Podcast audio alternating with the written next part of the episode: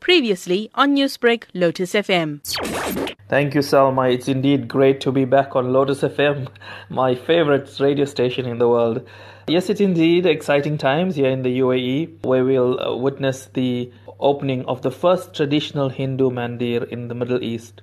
So, definitely exciting times in Abu Dhabi, the capital of the United Arab Emirates, where the temple is going to be built. His Royal Highness Sheikh Mohammed bin Zayed, the Crown Prince of Abu Dhabi, has generously donated 13.5 acres of land for the construction of the temple. Then the Indian community from both India and the UAE will contribute to building this temple. So the stone laying ceremony will be on the 20th of April. There will be a private ceremony at 2 p.m. and then afterwards the public will be invited to offer their prayers by sprinkling flowers as part of the prayer on site.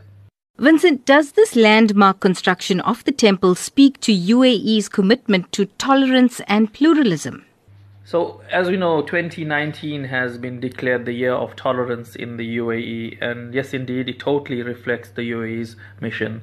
And as we have had uh, the visit from His Holiness Pope Francis earlier this year, so the temple will be a key part of the efforts to promote the interfaith harmony in the UAE and it is the UAE's mission of happiness to foster love, tolerance, and understanding.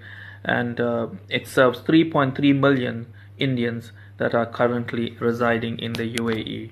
What information have you gathered about this temple? Yes, uh, Salma, it's um, exciting times in the UAE. People are just so amazed by the love and kindness shown by His Royal Highness Sheikh Mohammed bin Zayed and the UAE government. The BAPS Swaminarayan Sanstha will be will manage the temple and the temple will be open to the Hindu and the wider community. And also amazingly, an additional 13.7 acres of land was given for parking.